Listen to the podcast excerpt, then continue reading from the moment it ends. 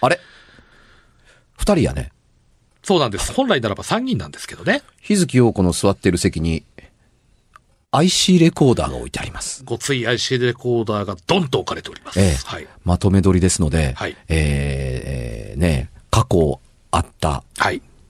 人形の話と死神の話で、はい。スタジオが大変なことになったので、はい引き続き、はいバックアップ用に IC レコーダーが回っていますが、なるべくなら IC レコーダーの手を煩わさないように、そうですね。これがね、前回の放送を撮った後、はい。ドアが開いて、はい。まず最初の確認。あ、IC レコーダー動いてますねって。どんなラジオ収録なんやねん。これがもう止まってたらもうだからどうしようもなかったんですよ。うん。で、ねあ、よかったよかった、ちゃんと動いてるっていうところに、えードアが開いて技術者の方が入ってこられて、はいうん。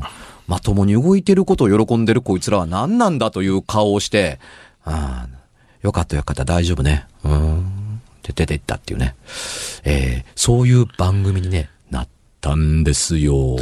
いろんなことがありましたよ、本はい。当に。今回、日月陽子さんが宇宙に旅立ってから、はい。ええあのーちょっとすごかったですね。いやこのまとめ撮り。ほんますごかったですよ。うん。本当にこの現場をね、お見せできないのが残念なぐらい、本当です。ええ本当にパニック状態でしたからね。いや、すごかった。原因もわからないしうんそうで、現に目の前にマイク2本立ててね、IC レコーダーが回り続け、でっかい IC、皆さんが考えてる IC レコーダーとちゃいますせ。ちゃいますよ、本当うに。ん。あのーコンビニ弁当みたいな、うん。弁当箱みたいな、あの、大きな IC レコーダー、いわゆる外で、あのね、えー放送に耐えうるインタビューが取れる時に持っていくという、ちゃんとした IC レコーダー。皆さんが想像しているような、ああいう気軽に買えるような、ああいうものじゃありません。そう、あの、ポケットに入るスティック型なんていうレベルの IC レコーダーでは決してないですから。決してないはいええあの、正しきバックアップ用の、あのー IC レコーダーが入ってたりするのが目の前にありながらの放送だったりするわけです。はい。さて、いよいよ、カンちゃん、はい。えー、 11月です11月入っちゃいましたね。入りましたよ。早いもんですよ。本当に。わあ、言うてる間に今年も終わりやわ。ええ本当にね、収録でよ、こんなこと言うてますわと思ってる人もいるでしょうけども、うんそう言わなければならない番組なんです。いや、本当そうなんではすいよ。。放送してる今は、11月はい。 2日、はい。突入したて。さあ、久々にですね、えー、ユーザー投稿の皆様も、まあ、ここまで結構呼んできました。ユーザー投稿週間、そうですね。月間もあってたくさでんいすたね。だきまして、ええはい。えーで、公開収録月間もございまして。ございましてえ、えで、今回のように、あのー放送局コッパみじんこ月間もございまして、いや、いやだ、月間やで、月間それも。 11月に突入しました。はい。えー、久々にはい。お題でもいただきましょうか。ちょっと原点回帰してみましょうか。そうですよ。わかりました。うんでは、妖精もいないことだし。そうですね。妖精もいないし、じゃあ、かつては松山、この松山勘十郎が毎週考えてた、じゃあ、お題を久しぶりに。うん。えーとですね、うん。この収録が始まる前のですね、はいはい。えーと、あの、ビフォアトーク、アフタートーク、いろいろあったりもするんですけれども、うん。先ほどの、うん。ちょうど今回の、先ほどの、うん。えー話の中で、うん。あ、あ、これええやん。うん。のこと、思いのました。こと喋ったっけかこれはあの、まあ、言ってみたら、まあ、木原さんのおかげと言いますかね。はい。笑い声。笑い声。笑 い声。うわ、笑ってる、笑ってるで、おい。ええ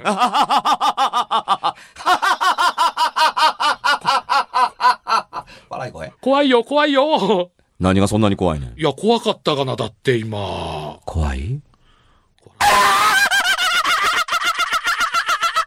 という高さの声もあるし、今男の声と女の声と二つあったりするんで。どっちも甲高くやると怖いですよね。怖いよ、怖かったよ、今のとかも。そうそんなに怖くはないと思うわ。でも、一人でイヤホンをつけて夜中歩きながらこの番組を聞いてる人は怖かったかもしれないですね。確かに。はい。今、我々、えー収録スタジオでみんなで一緒にいても、えー軽く飛び上がるぐらいの、うんえーあの、ガラスの向こうのスタッフが、んなんか、ドン引きしてるんですよ。あの、完全に引いてますよね。うん、これぐらいの芸事ができなくってどうするんですか階段があたりとしてっていうとこですけどね。確かに僕はこういう小技を使って怖がらせてることを普段の階段階でやってはいないんですよ。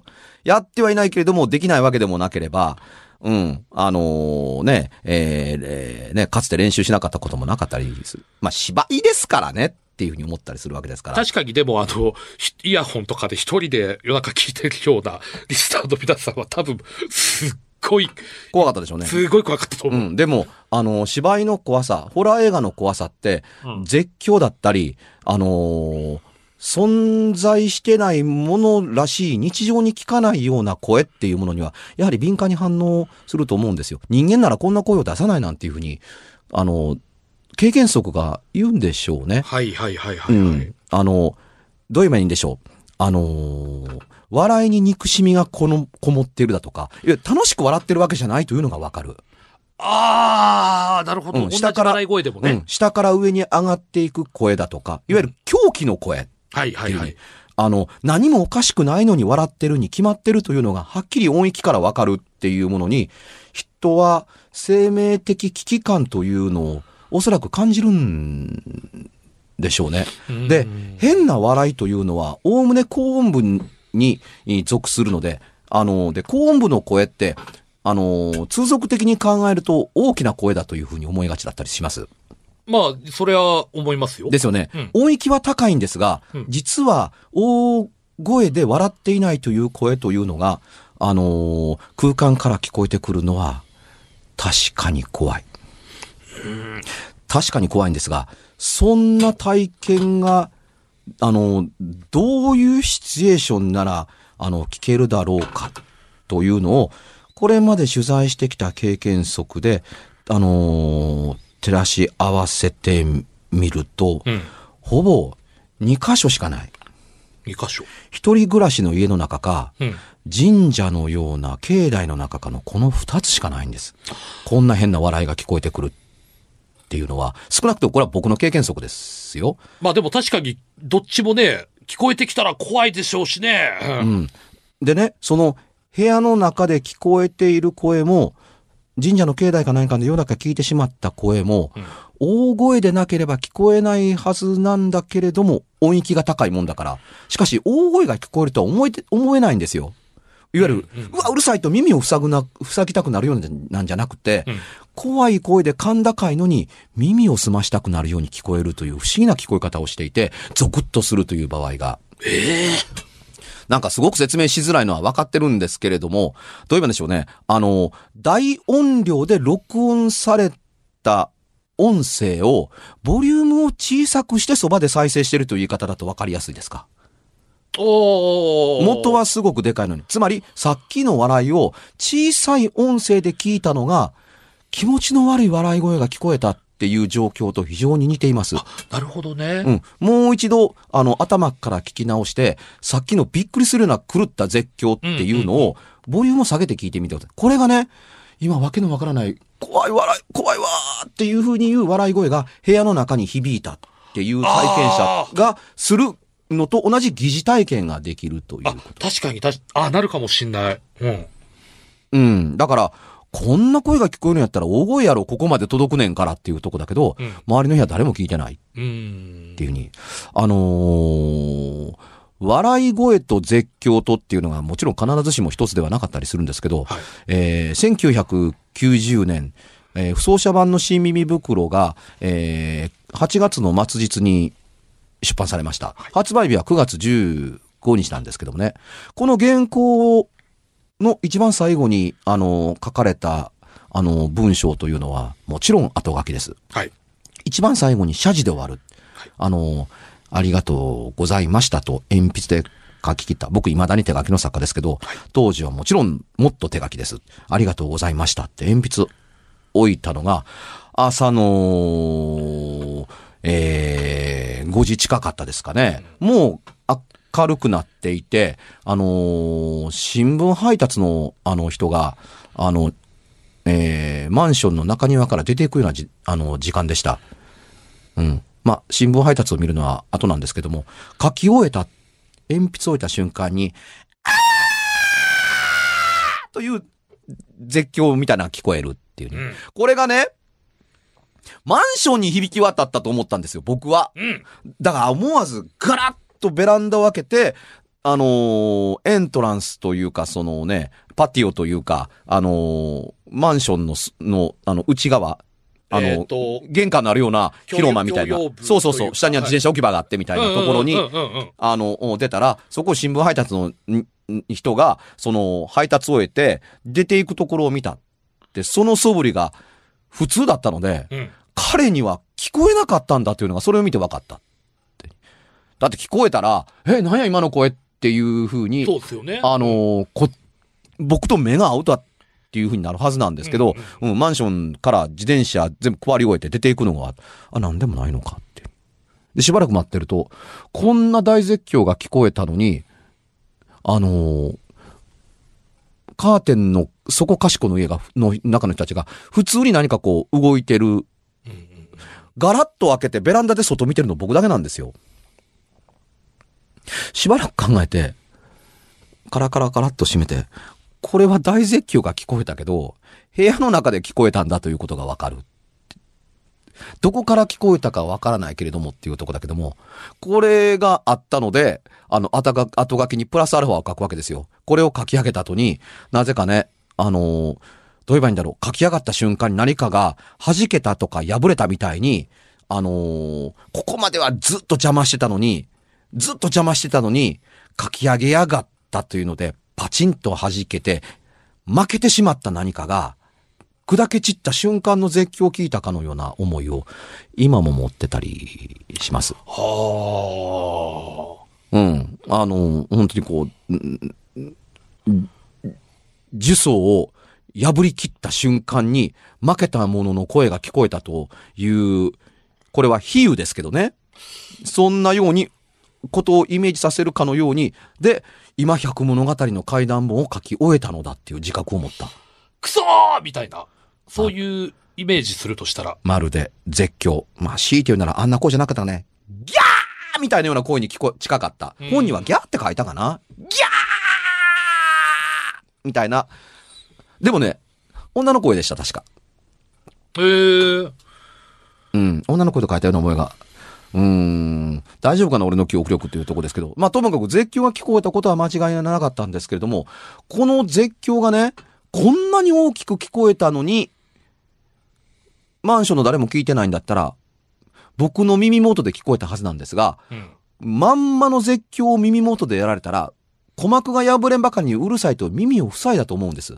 耳を塞ぐ芝居を僕はし、芝居というか行動を僕は取らなかったので、うんだからマンションの外から聞こえたと思ったけれども、音量がでかいのに耳を押さえなくても構わない。耳元で聞こえた、小さく聞こえる、オリジナルの大音量、オリオリジナルだったら大音量だろうなという不思議な音が自分の部屋でだけ響き渡ったという言い方が言えますかね。実に説明がしづらいけれども、スピーカーから聞こえた類のものでは決してない。うーん。しかもこれほどの大音量だと自覚があるのに耳を押さえてはいなかった。他の家の人たちも聞こえたに決まってると思ったけれども、その音量は外から聞こえたと思ったので、うん、あの、外の、あの、人たちには何も聞こえなかった。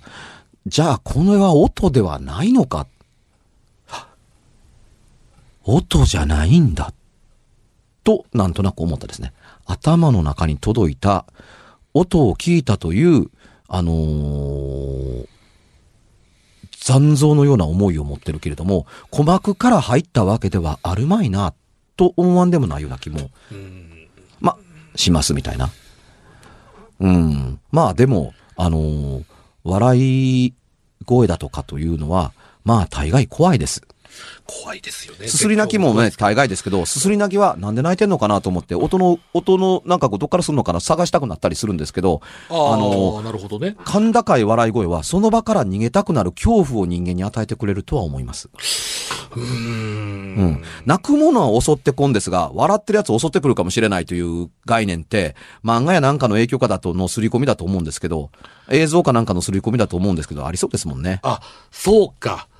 そういうのもあって、やっぱり、正体のわからない笑い声って、やっぱり、怖いんでしょうね。うん。だって泣いてるのは私が悲しいですけども、笑ってるのは、お前が死ぬのが面白いっていうふうに笑ってる可能性だって含んでないとは限らない確かに、そうですね。ですよ。どんなやつが襲ってくるかわからない。ねえその笑いながら。うん。チェーンソーを持って追っかけてくるやつが大概泣いてないと、泣いてないと思いますからね。大概笑ってお、あの、おもしわ、あの、出すんだったら、まあ、右往がある、ある、叫ぶと人間だから、うんでも笑いながら追っかけられてチェーンソー持ってこられたら、半分以上はチェーンソーの音で消されるとはいえ、笑われてるとね、こいつは俺を殺す気やな、みたいな感、満載で見てるものに訴えるもの確かに。あると思いますよ。これが泣きながら来られたらまたね、ちょっと真意がわからなくなってきますけどね。どうどうしたの大丈夫みたいな風に。うん、うん、うん、うんうん、なんうん聞いてあげるから、まあまあ、チェーンソー置いて、みたいな風に。まあね、ならんとも限らないですけどね。もう笑われてるとたまらんね。実際その、なんていうんですかね、こう、そうい、今キャラさんがおっしゃったように絶叫なり、笑い声、はたまた、えー、すすり泣き。どうなんでしょうね。何かこう、そういう漠然とした音に対して、なんか、はっきりとわかる言葉で言われたりだとか、それはそれでまた、もう怖いですよね。あのー個人的な経験則から言うと、はい。おおむねの回だと人間が、 うん体験者が思うことって、はい。ほぼ音の回です。ほぼ音。音、声。全部音で耳から入ったと思うものが大概です。最初。うん。あの、そうでなければ、見てるにもかかわらず音がしないこと。あー音があってもなくても音に関わって怖いって。いるのに音がしない。何もないのに音がするっていうに。あのー今回の収録でパタパタの音がありましたよね。ああ、はい、ありました。僕がトップクラウド時代の階段を喋りましたけれども、はいあれ、音がすれども姿は見えぬ。はい本にお前はへのようなみたいなやつです。うん。あの、姿が見えない音。はいでも、音が、に、あの、ドップラー効果がある。つまり、向こうからやってきて、手前を通って向こうへやっていく。また向こうから音が近づいてきて、向こうに去っていく。パタパタパうタんパタ。だから、最も最接近したところでガチャッと開けたら、今度は姿がない。はい。音の主がいない。はいで、閉めるとまた始まるっていうことが、はいあのーあったりします。はい。お音がほとんど、あのーある人が一人暮らしで、何気なく、何気ない一日の終わり、日没の時に、はい。ため息つきながら、うんあのーまあ、アパートなんで、はい。あのー窓にこうもたれかかって、はあ、もう死にたいわ。と、なんとなく聞く人がいるわけでもないのに一言ぼやいたら、天井のあたりから、じゃあ私も、という女の人の声が聞こえた瞬間に、ふわっと怖くなって、今の何っていうに。で、あ、もうそういうことは口にすまい、考えまいと思った。という体験があります。これは本に書きましたけれども、小さな階段やけれども怖いなと思って。怖いですよ。うん、普段からね、そこまではっきりと、すぐそばにいるかのように聞こえたって。死にたいわ。じゃあ私も。って一緒に死にたい誰かがそばにおんのかなと思うと、怖い。怖いですね。うかつなものを口にするものではないっていうに、その人間が自分の生活に介入しても構わないという、了解を出したかのようだったりするから、うん。うん。まあ多分その人は、あの実際には、うわ、今のなし、今のなしと、ああ、ないないないないないないないっていうふうに、もう空気かき乱して、今のことをなかったかのように多分慌てたとは思いますけどね。ええええええうん。あの、階段の文章には用がないから、あんなまあどうでもええわと思ってカットしますけども。うん、でも、そうしたと思います。居座られてはたまったものではない。この声の主に。うん。このようなことというレベルであるならば、あのーこの番組を、えーね、耳になさってるリスナーの方、あ、そういうのならある。っていう人、多いんじゃないですかね。最初に、あの、いや、私そういうの全然ないんですよねって言っても、よくよく思い返してみると、あ、そういえば、みたいなのってやっぱ皆さんあるんですよね。音ぐらいはあるんです。わけのわからない音、するはずのない音っうん。ていうか、あの、物が落ちたぐらいの音だったら、それは物は落ちたんですよ。はいで、行ってみたら、あの、本当に物が落ちてたりする。はいなぜ落ちたかはわからないけれども、でも落ちた音なんでしょう。でもね、落ちた音がしたのに落ちたものがない。うん。とか、喋るはずのないものが喋った、みたいなものというのは、まあ、一度や二度、よーく思い出したらありますっていう人、結構多いと思いますよ。そして、うん。あのー今、このスタジオって、うん。何かこう、冷房か暖房的なものっていうのは入ってない。入ってます。あの、でも、風量って多分、風、入ってても風量って一定ですよね。どうかしたので、このドアもね、あの、収録中に開け閉めするなんてことはないですよね。じ今ゃこうやってあ、。その、そんな重い録音室のドアって、開け閉めしたりしないよ。収録の最中にもちろん。しかもすごい音するし。どうしてですよね。いや、今座ってるじゃないですか。うん拙者のね、あの、まあ、半ズボン履いてるんですけど、あの、ふくらはぎのあたりを風が抜けていきました。ふわーって。風が抜けるあの、だから、こう、っていう、なんかが動いた時の今、今のアクションからすると。あのーと、多分イメージするのが一番近いような、風がこの、牛拙者のふくらはぎのあたりを、ふわーって風が抜けていきました。おー、今、音だけで済んでないな、この今回の収録。風が来ました。それ、番組3年やってるけど、初めて言うたね。はい。ひょっとして、はい。カンちゃんは、最初の笑い声がほんまに怖かって、ビビりっぱなしやったんちゃうん。えー正直ですね、うん。ねえー最初の笑い声にはですね、かなりビビってました。はい。え、はい。きっとね、はい。そういう言葉が体を敏感にして、はい些細なことで、そういうふうに感じる体になったのを、大きく解釈したんだと、思いましょう。もうね、音だけでも大変やのに、はい。得体の知れないものがね、はい。風を巻き上げて、はいあなたの足元を通り過ぎたなんていうことは、はい。あってはいけません。はい。うん。あるんだったら僕のところにも通ってほしかったけど、はい。僕は長いズボンを履いているので、多分されてもわからなかった。たまちゃん、たま、あのあの、えっと、かんちゃんたまたま、あの、何、短パンみたいなの履いてっから。はい。ね。はい。うんそれやね。はい。うーん。いやー、なんかね、あのー、怪異現象、召喚番組ではないので、これ。ではないんですよ、決して、これは。うん。はい。日月陽子がおらんようになっただけで空気変わる変わ変る。わる変わる。本当に。ななあ、ん、な、なんやろこれ。こないだからほんまなんでしょうね。こないだからって、まあ放送的にはそうやけども、つまりまとめ撮りやってる今回の収録、はちょっとスタジオの中ただごとではないね。い。本当に。うん、なんか楽しくやれたのはパタパタという音の、足音の、の回ってどうですかっていうリスナーからいただいた、はいあの、お手紙の紹介のした時だけ、何もなかったかな。あと、妖精うん。前回の。そうね、前回の要請。あの時だけ。だほんとパタパタと妖精ぐらい時じゃ、だけじゃないですか。うん本当に、これといって何もなくいつも通り、負担通りに進めれたのって。今回は、あの、ちょっとね、笑い声の、あのね、あのー鉄砲を使うことによって、一瞬だけでもみんなビビるっていうことをやったりはいするんですけども、はいあのー階段をやるものは、ある程度絶叫はできるべきで、はい。で、なぜ絶叫できる、できるべきかというと、自分が絶叫の回と出会った時か何かに、はい。これはどういう気持ちだったら出せるのかっていうことが読み取れた方がいいと僕は思うからなんですよ。ああ。自分で出してみ。て、これはどういう気持ちやったら出せるのかって、こんな気も、こんな声が出せるっていうのは、こきっとこんな気持ちだろうっていうのを、ある程度体得しておくと、音の話を聞いて、じゃあこんな感じですかって試してみせるっていう。うんうんうんまあ、あえて嫌がりますけど、で試してみせ、あ、それです、そんな、その声に近かったですと言われると、ああ、なるほど。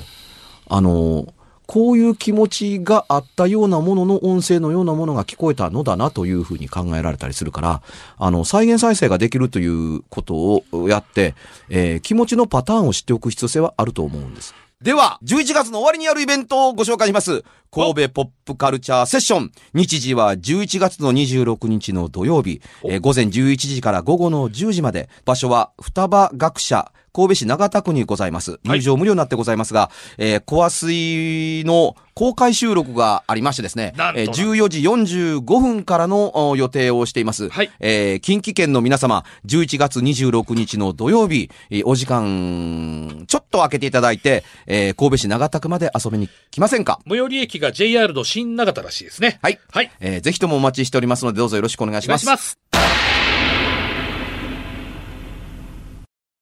10月19日の放送で番組に不具合があり、途中から正常な内容が放送されなかったことをお詫びいたします。